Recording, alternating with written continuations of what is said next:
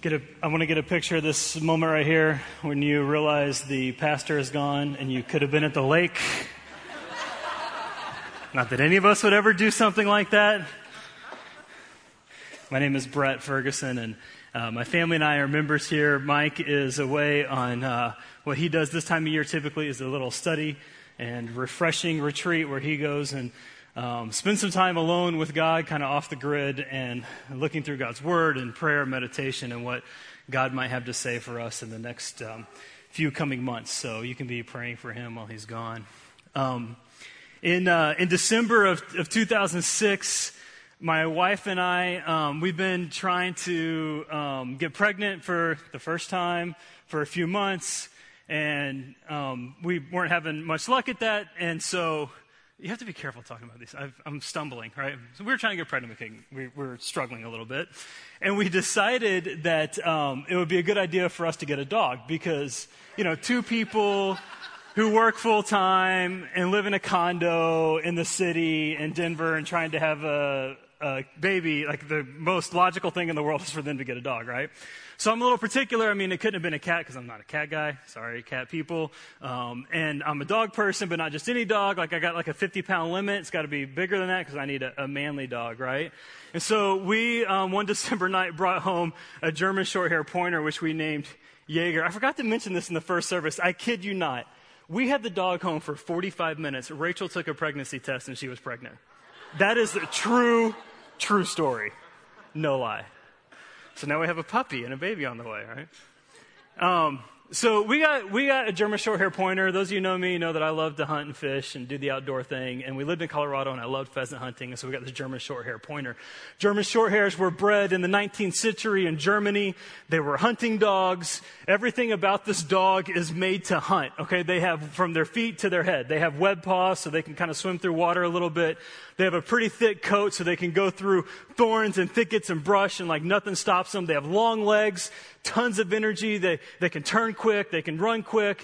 They they're just they're made to be out in the field running around. They have a long muzzle so that they can grab a bird of any size and retrieve it back to you so it fits in their mouth. They're built to hunt. And it's not just physically that they're made to hunt. Inside their nature, they're made to hunt. This picture down the left is a two six-week-old puppies, and I have a similar picture of Jaeger um, because what a pointer does when a pointer hunts, the way they hunt is they scurry around, they run out in front of you, they run back and forth, their nose is to the ground, they're looking for a bird or whatever game they're hunting, and then when they get close enough, if anybody's ever seen a pointer, they just lock up and they freeze, kind of in this position right here, right? Their tail up and their foot up and their nose pointed right at whatever bird they smell, and they just lock up and they stay there. And the crazy thing about a German Shorthair Pointer is you cannot teach them to do that. When they are six weeks old, I have a picture of Jaeger, the breeder's hanging a bird over them, like on a fishing pole. There's a bird hanging there, and there's six of Jaeger's brothers and sisters, and they're all just like this, little baby puppies. Because they're just made to do it. It's in their nature. You don't teach them to do that. It's just how they were bred to be. And so you see uh, in the upper left-hand side there a picture of Jaeger, and that's his brother. Um, in front of him, Jaeger's in the back, and we had gotten out of the truck, and there was a bird right there, and boom, both of them together pointed. Can't teach that. It's just awesome to watch. So then uh, I, I took Jaeger to Nebraska over on the right there. And the other things about these dogs, not only are they bred to point, but they're just bred to love to hunt. Like, Jaeger loved to hunt. He loved to be in the field chasing birds. That's what he was made to do. It, it was in his nature. Like some large box retail outlet should use that as like a branding. I know who the Cabela's guys are here, right? It's in it's in my nature. It's in his nature to hunt. And so we took him to Nebraska. It was kind of warm that year. It was in October, but it was almost eighty degrees, and we hunted for three days so hard, just get out of the truck, walk through those thick, uncut fields on the corners of the fields where they don't um, plow, the, where they don't plant the wheat, and it just grows up and it's thick, nasty stuff. And for three days, Jaeger, one hundred miles an hour, forty yards out in front, side to side, moving, moving, running, running, running, come back, flush a bird, shoot it, he'd retrieve it, wash, rinse, and repeat for three days. And literally at the end of three days, because the dog loves to hunt so much, because it's in his nature to hunt so much, that's just how he was made, I had to pick him up and put him in my truck and take him home, or he literally would have hunted until he died of heat exhaustion, because that's what he was made to do. It's in his nature. Now, Jaeger's nature came in really handy out in a field hunting birds. But um, that's like ten percent of his life, maybe. The rest of the time, he was in a condo with me and Rachel. And, and this idea of like being driven, like the, that's a code word for they're really freaking stubborn. And so this dog, I, you could not turn your back on this dog for thirty seconds, and he would get food off the counter all the time. Like we had to put, like we had friends over for pizza, I had to put it on top of the refrigerator, or else if you turn your back, Jaeger's like on it. And he would be laying there in front of the door, the sun coming in his face. You think he's asleep. You run upstairs real quick. You come back, boom. Boom, counter, food, gone. And like we could never get him to stop getting food off the counter because his nature that made him driven to hunt made him really, really stubborn. He he had tons of energy because he was made to run all day through heavy cover out in front of you, and he just chomp, brum, brum, everywhere he goes, right? Awesome. So in the field, you're like, oh man, look at that dog cover. Look at that dog work that cover, right? That's kind of like a manly thing you say about the dog. And then you get home and he's on the leash and he's dragging your pregnant wife down the snowy street. And you're like, okay, the energy is a problem now, right? And and he he was made to point, and then you would shoot the bird and then he'd go chase it and bring it back to you, which is useful in the field, right? It's not so useful when you're running along the trail and there's cats, small dogs, um, squirrels, right? You're just constantly, I used to take him up to the field by our house at the high school track, and I, I would go do my workout, and he would run with me. But this, in Denver, there's a lot of geese in the fall, and so he would just get down on all fours. He'd be like hunting the geese in the middle of the field, and like people are driving by, and it's like a, a goose hunt going on. And so um, we had this problem with Jaeger's nature because while it was great for hunting, it wasn't so good for like the rest of life. And so we needed to get him um, trained a little bit. We couldn't train him to hunt, but we, what we needed to do is we needed to train his nature to be reformed and refined a little bit. So we took him from his luxurious life in our condo where he was coddled and like pretty much our only kid for about nine months. And we sent him to what Rachel and I started to refer to as doggy labor camp.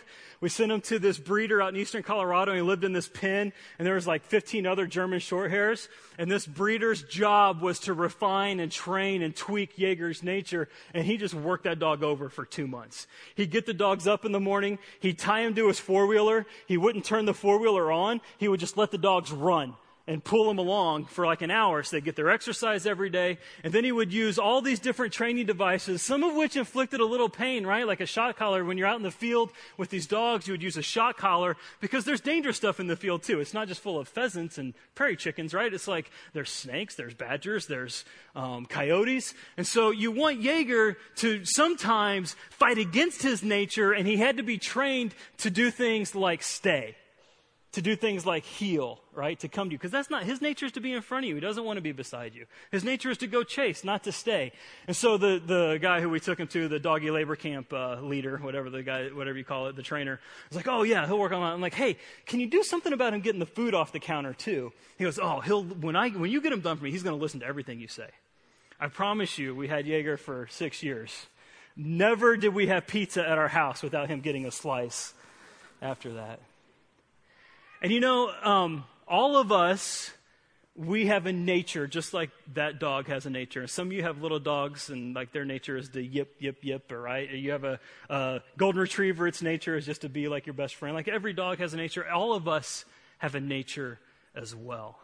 And just like um, we needed Jaeger's nature to be reformed and refined a little bit, and so we sent him off to, to doggy labor camp, a lot of us try to, um, when we become a little bit more self-aware, change and sand off the rough edges of our nature and tweak our nature to make it more of what we think it should be. And actually, Barnes and Noble um, and, and Rogers, they have twenty-eight linear feet of shelving um, that we might call the self-help section. I think they call it your best life section, right? And so these are all books that are in the, um, we'll call them the doggy labor camp mentality of like, you can read these books and go to work on your nature and change and refine and hone in your nature. And some of them are kind of funny, like women who worry too much. I'm like, well, isn't that like every woman I've ever known who worries? And most all these books have lots of companions. I didn't find the men who worry too much. Like it would sell like one copy because we're too dumb to worry, apparently, and so there's no men who worry too much book. And then this guy, this uh, Wayne Dyer, who's on P B S all the time, and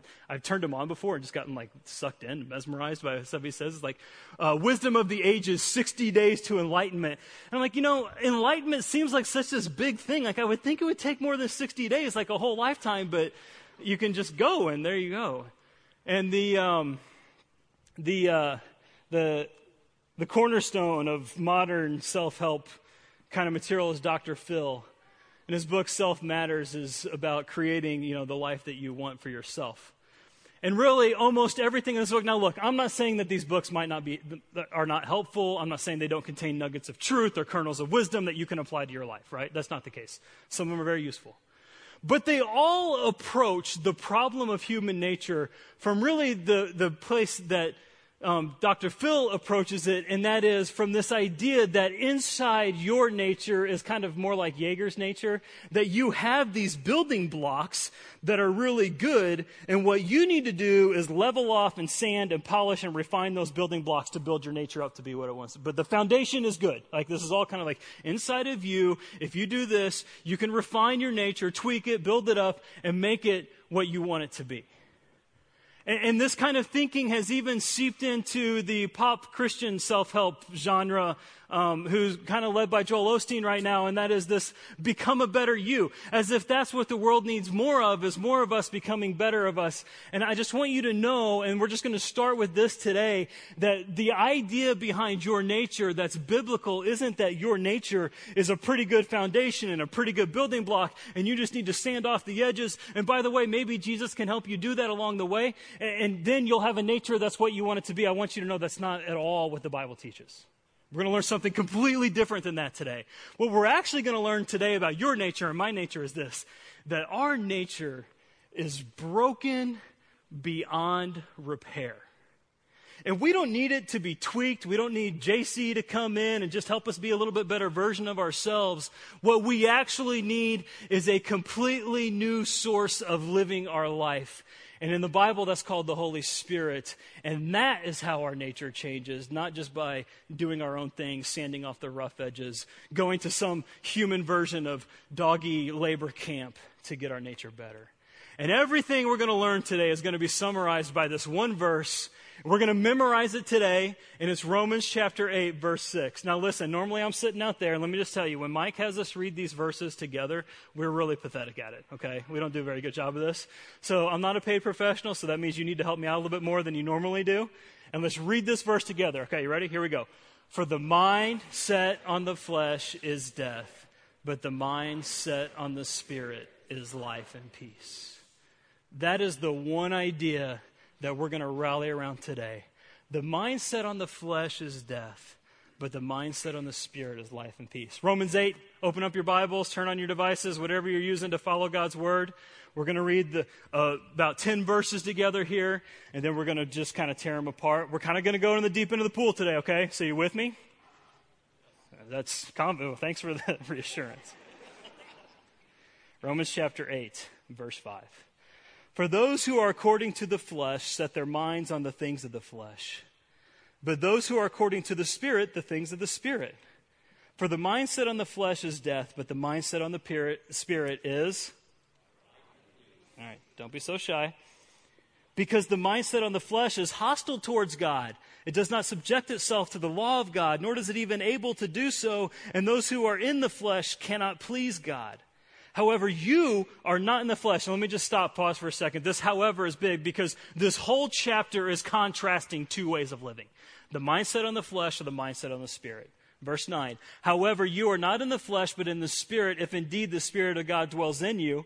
But if anyone does not have the Spirit of Christ, he does not belong to him. And if Christ is in you, though the body is dead because of sin, yet the Spirit is alive because of righteousness. But if the Spirit of him who raised Jesus from the dead dwells in you, he who raised Christ Jesus from the dead will also give life to your mortal bodies through his Spirit who dwells in you. So then, brethren, we're under obligation not to the flesh to live according to the flesh, for if you live according to the flesh, you must die. But if by the Spirit you're putting to death the deeds of the body, you will live. And I love this last verse. For all who are being led by the Spirit of God, these are the sons of God. What we're going to do today is contrast a mindset on the flesh versus a mindset on the Spirit. So let's talk about this. First of all, you just need to understand this about you and about me. Your default nature, the way you came into this world, was with your mindset on the flesh. Your default nature, the way you were born, the way every single person outside of Jesus Christ was born in this world, was with their mind set on the flesh. See if you can finish this sentence for me. How many times have you heard this? I believe that people are basically good. That's not what the Bible teaches at all. That's not what the news teaches us. That's not what the newspaper says this morning. Every single day in a thousand ways, we see evidence all around us that human human beings are not basically good. Now, human beings might do good things, might try to do good things. Human beings might have noble ideas, noble principles. But the core, the foundation, the very first line of demarcation between the Christian faith and every other worldview is this, is that on our own, we are not basically good. On our own, our mind is set on the flesh. This is what Paul says if you turn back one page in your Bible to Romans chapter five, verse twelve. Paul says, therefore, through one man, sin entered the world. Who was the one man that sin entered the world through? Adam. That's right, Adam. Sin entered the world, and death came through sin, so that death spread to all men because all have sinned. What Paul's saying is, look, I have physical characteristics that are just like my dad's. Unfortunately, my dad was five foot ten. I'm five foot ten. Unfortunately, my dad had a weird-looking nose. I have a weird-looking nose, right? That's just life, right? You look like your parents did. In the same way, my spiritual, natural spiritual father was this guy named Adam, and he sinned. And so I have his spiritual D N A inside of me. And that's why the Bible teaches us things like Romans chapter three, verse twenty-three, for all have sinned and fallen short of the glory of God. The very author of this book and of most of our New Testament is a guy named Paul. And he says a few pages over to your right in Romans chapter seven, that in my flesh dwells nothing good. This is a line of demarcation between the Christian faith and everything else, is that we believe that on our own, apart from Christ, our nature is fundamentally broken.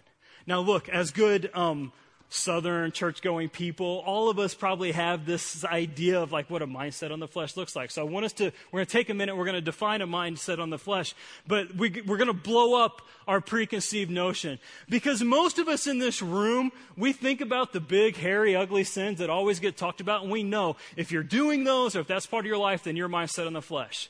So it's probably not news to you if you've been around this idea of Christianity and our faith very often that, look, if you're looking at, watching, thinking about pornography in your life, that that's having your mindset on the flesh. And I know as I say that, that there are men and women in this room that that's a reality of your life.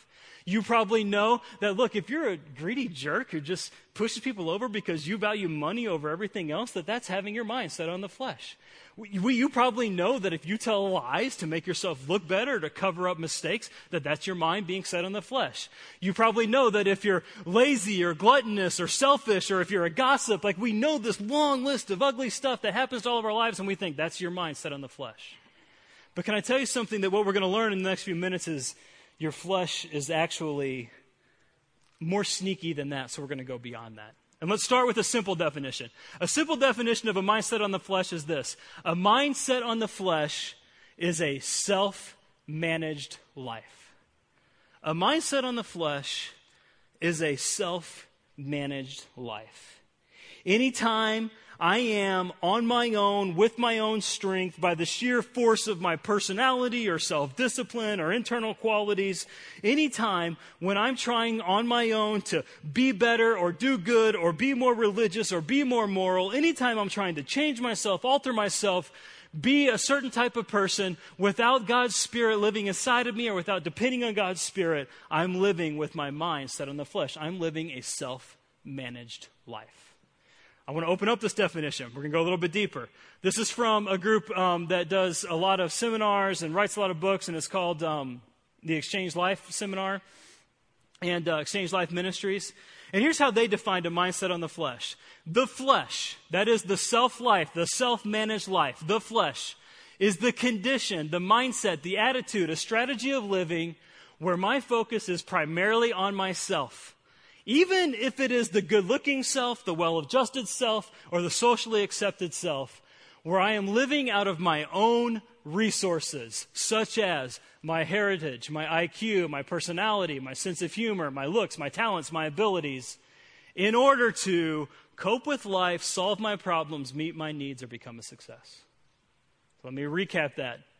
The flesh, the self-life, is where I'm living out of my own resources in order to cope with life, solve my problems, meet my needs or become a success. Do you see how that goes far beyond just these normal, big, ugly sin ideas of living in the flesh? And it goes to how you and I manage our day-to-day, moment-to-moment lives. Let's see what that kind of life leads to. Romans chapter eight, let's read our verse together. Romans chapter eight, verse six. For the mind set on the flesh is death. The first truth about a self-managed life, the first truth about a mindset on the flesh is this: it is death. What tense is the verb is in that verse? Don't be shy, you're right, present. It's the present tense. What we're not talking about here is that if you live in the flesh, you will die at some point. We'll get to that in a minute. It's saying in the moment, in that moment when your mind is set on the flesh, that is death. Living in the flesh is always death. It's death of joy in our hearts. It's death of relationships. Let me tell you something. Every interpersonal conflict you have ever had in your life is because somebody is living with their mindset on the flesh. Death of marriages. Can I tell you something else? There has never been a divorce in the history of the world where someone wasn't living in the flesh.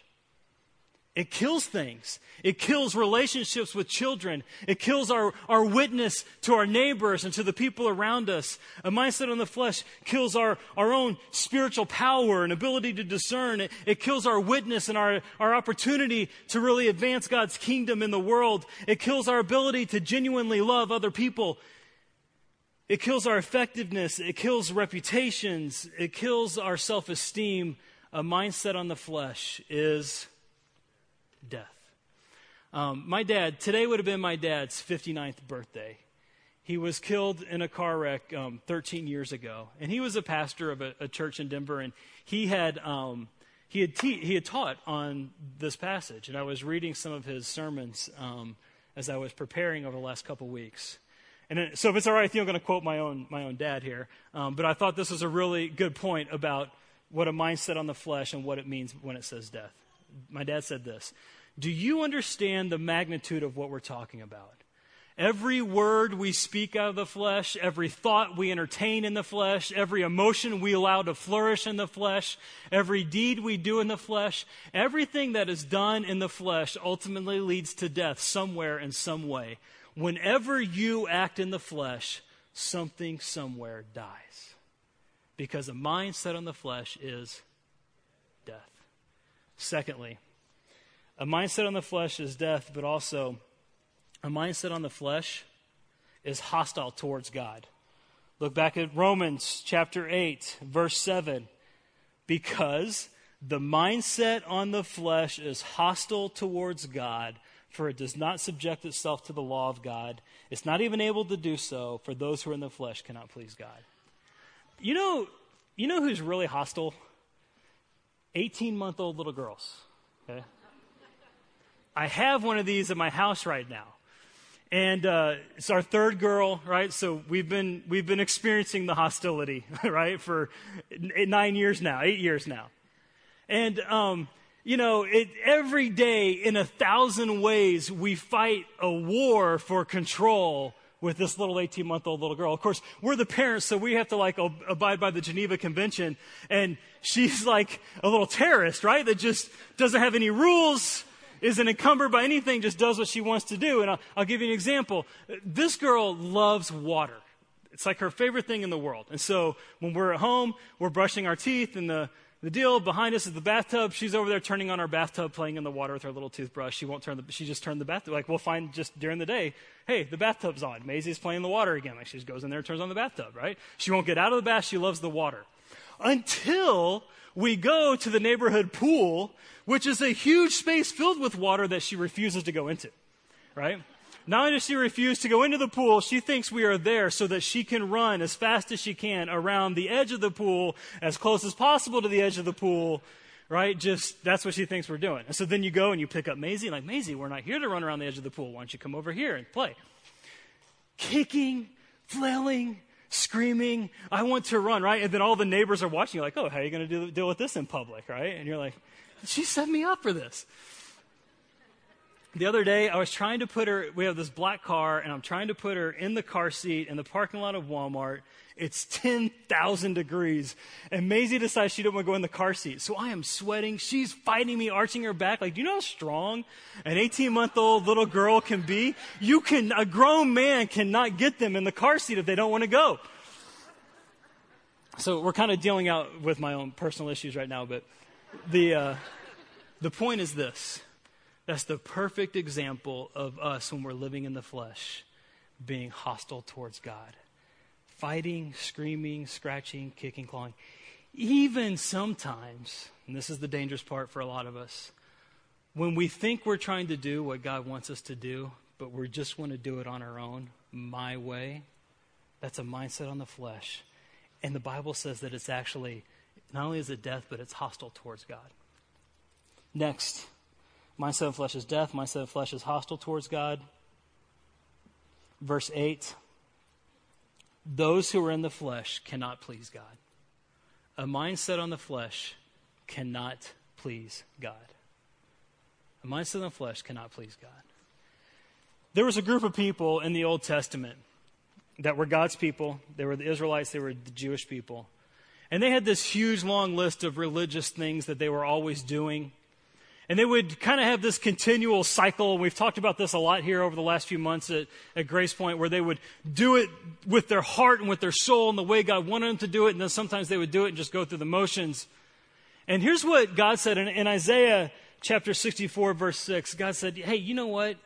Even your righteousness, the stuff that you do that's good on your own, when you think you're trying to do things that please me, but you're doing it on your own, God said, that's like filthy rags, dirty filthy rags. And so without the Holy Spirit in our life, even doing good is nothing but hostility towards God, and it cannot please God. All right, I'm going to throw you a curveball, one more that's not in your notes. A mindset on your flesh also leads to death. We talked about a mindset on the flesh being death. A minute ago, we talked about present tense. Now we are talking future tense. And Paul writes it this way at the end of the, the passage that we read. Verse thirteen, Romans eight, verse thirteen, for you, if you are living according to the flesh, you must die. I mean, look, this is just kind of straight up in your face stuff that we don't necessarily do a lot at Grace Point, but it's in the text, and so we're just going to deal with it today. And here's what Paul's saying is this, pretty simple. If the predominant way you live your life, if the defining characteristics, not, not every now and then or some struggles or battles, but if the defining characteristic is this, that your life is in the flesh and you live with a self-governed, self-managed lifestyle and you don't follow God's Spirit, then what that means is God's Spirit actually is not inside of you. And the, the teaching of the Bible is simply this, that, that anybody who wants to have God's Spirit within them can have God's Spirit. That's called being born again, and that leads to eternal life. But not being born again and not having His Spirit leads to living in the flesh daily, every minute of every day, because we don't have any other resource to live outside of if we don't have His Spirit, so we just live in the flesh. And that means we're separated from God, and the consequence for that is not just that our physical bodies die, but that in eternity we're separated from God. A mindset on the flesh leads to, leads to death. And thankfully at this point, I want to say, number one, that while that message about our flesh is hard, I think we'll actually find that it's the most freeing message you could ever hear. And I think we're also going to find that this other alternative is the best message you could ever hear. So let's look at the other message together. What's the alternative? The alternative to a mindset on the flesh, to a self-managed life, is a mindset on the Spirit, and that is the other option. If you look at the beginning of the passage in Romans chapter eight, verse five, Paul immediately puts everybody on the world in the world into one of two categories. Verse five, those who are according to the flesh set their minds on things of the flesh, but those who are according to the Spirit, their mind is set on the Spirit. There's no third option. There's no other choice. And so you need to know that today you are living in one of these two modes of life. You're either living with your mindset on the flesh or your mindset on the Spirit. What does it mean? What is a, a, a Spirit-focused, a, a spiritually minded life? Remember this? A mindset on the flesh, the definition of that was what? What kind of rule? What kind of managed life? A self-managed life. So what do you think a mindset on the Spirit is? A Spirit-managed life. The mindset on the Spirit is a Spirit-managed life. And here's what I've been reminded of or learned this week as I've studied, is that inside of me and of you, if we are followers of Christ, is his Spirit. And that Spirit, every moment of every day, wants to and is trying to bring to bear the full power of God on every area of my life. That's what the Holy Spirit wants to do. It's Spirit-managed life. Let's define it more clearly. Let's go a little bit deeper. Mindset on the, on the Spirit is a Spirit-managed life. Here's a more robust definition. A mindset on the Spirit describes a system of living where I yield control of my life to the Holy Spirit and where my focus is primarily on Christ, and I look to him exclusively, not myself. I look to him exclusively for love, security, strength, significance, and joy. That's the mindset on the Spirit. I yield to the Spirit. I yield control of my life to the Spirit daily, even in the little things, even in the small things. I yield control, and I'm looking to Christ for love, security, strength, significance, and joy. And when your mindset is on the flesh, you begin cramming all kinds of other things in your life to look for these things instead of looking to Christ exclusively for that. All right, let's go back to our verse. Romans chapter eight, verse six. Do you have it memorized yet? Let's say it together. For the mind set on the flesh is death, but the mind set on the Spirit, life. And that's the first note you can fill in. A characteristic of a mindset on the Spirit is this. A mindset on the Spirit is life and peace. Do you know what the Holy Spirit does everywhere he goes? Is he brings life to things. What we're going to see in a few minutes is that it was actually the Holy Spirit that was in the grave on Easter Sunday, breathing life back into the body of Jesus Christ and raised Jesus from the dead. Jesus himself in the Gospel of John chapter six said this, it's the Spirit who gives life, the, pr- the flesh profits nothing.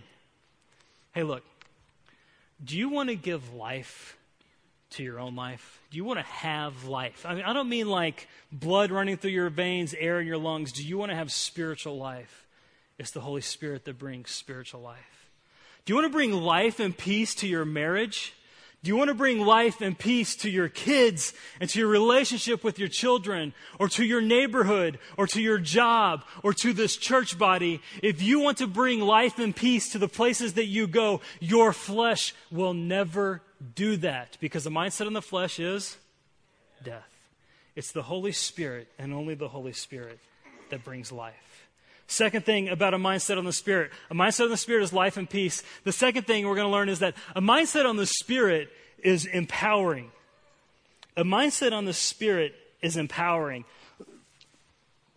Romans chapter eight, verse eleven. Just follow this verse, right? The language is a little clunky for us, but just follow what he's saying. If the Spirit of him who raised Jesus from the dead dwells in you. Do you see what that sentence is saying? If the Spirit who literally raised Christ's body from the dead, dwells inside of you. He's going to say it again. He who literally raised Christ Jesus from the dead will give life to your mortal bodies through his Spirit who dwells in you.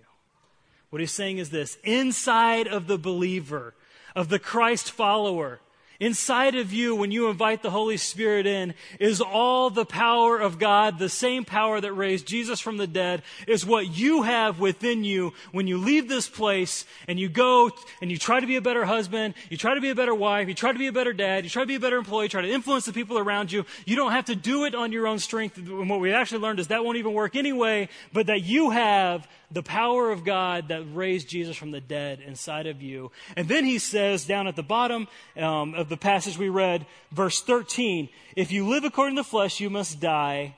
But if by the Spirit you're putting to death the deeds of the body, you will live. That Spirit that's inside of you, by the Spirit, by the Holy Spirit, by the empowering Holy Spirit, that is how we put to death the deeds of our flesh. We don't just fight them. We don't just sand off the rough edges of our nature. We actually put that nature to death. And then every day inside of you is the Holy Spirit. And when you lean on him, you can actually put to death the deeds of the flesh. You can't do it on your own. You're empowered by the Holy Spirit.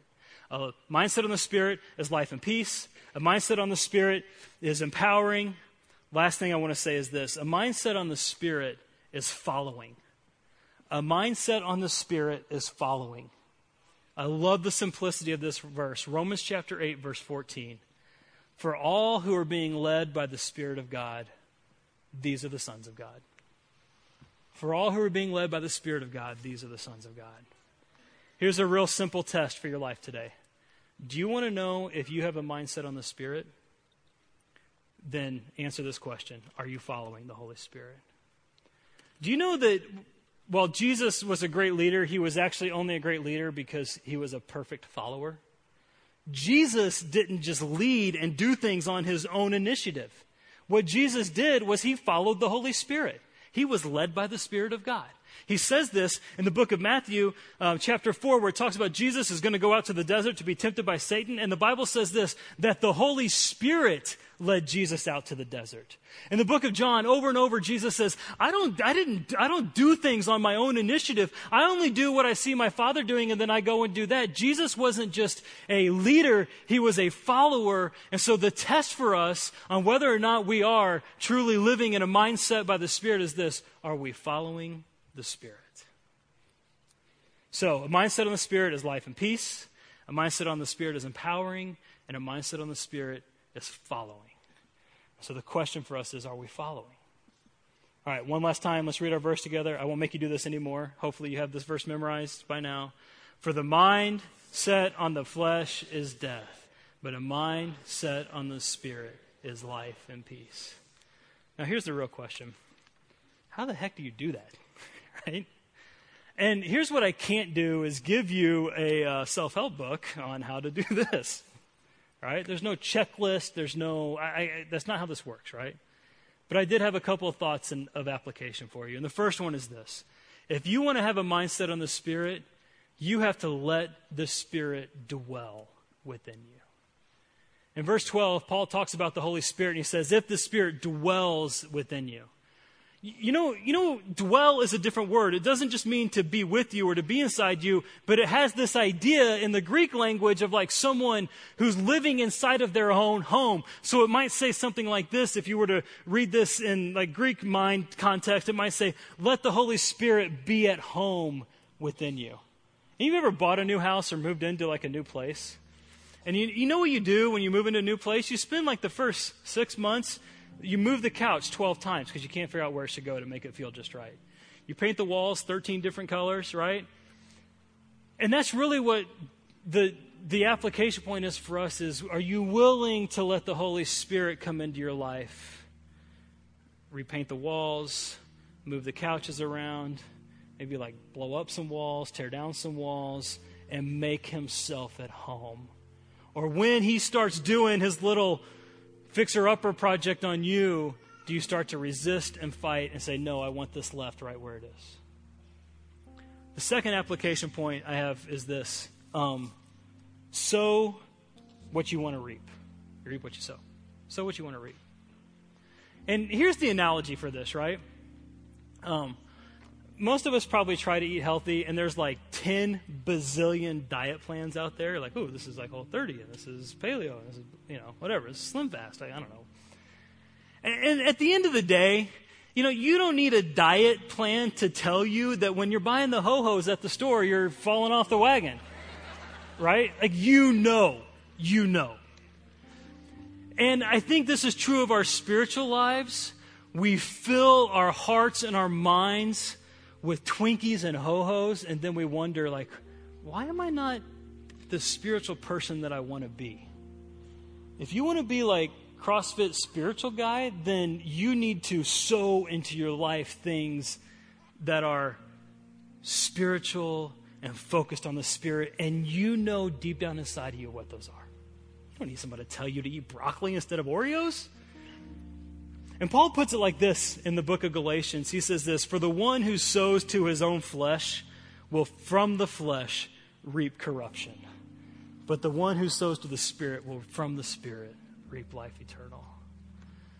My prayer for you all week has been this, and for me, is that we would leave here understanding, first of all, that it's only the only path to life and peace is, peace is to have my mindset on the Spirit and to be willing to sow to the Spirit in our life, to be willing to let the Spirit be at home in our life so that we can live with a mind that's not set on the flesh, but is set on the Spirit of God. I'm going to ask you to close your eyes and bow your heads. We always end with a, a time of response here.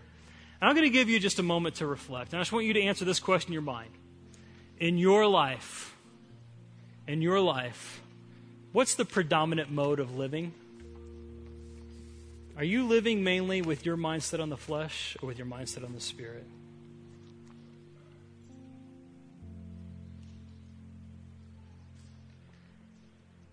And if you want to, maybe now is just a time where you can pray and ask God and say, and we're about to sing about what happens when God's Spirit comes in and takes control. And maybe this next song can be a song of surrender for you, where you can say, yeah, God, this is what I want. I want to live in a mindset on the Spirit, and so I'm giving you control. God, that's my prayer for us today, that we would leave here with a mindset on the Spirit, giving you access to our life. God, you empower us, you lead us, you give us life and peace. And so I pray that that would be the predominant mindset and mode that we leave this room in today, as a mindset on the Spirit. Thank you for that promise of the gospel. In your name I pray. Amen.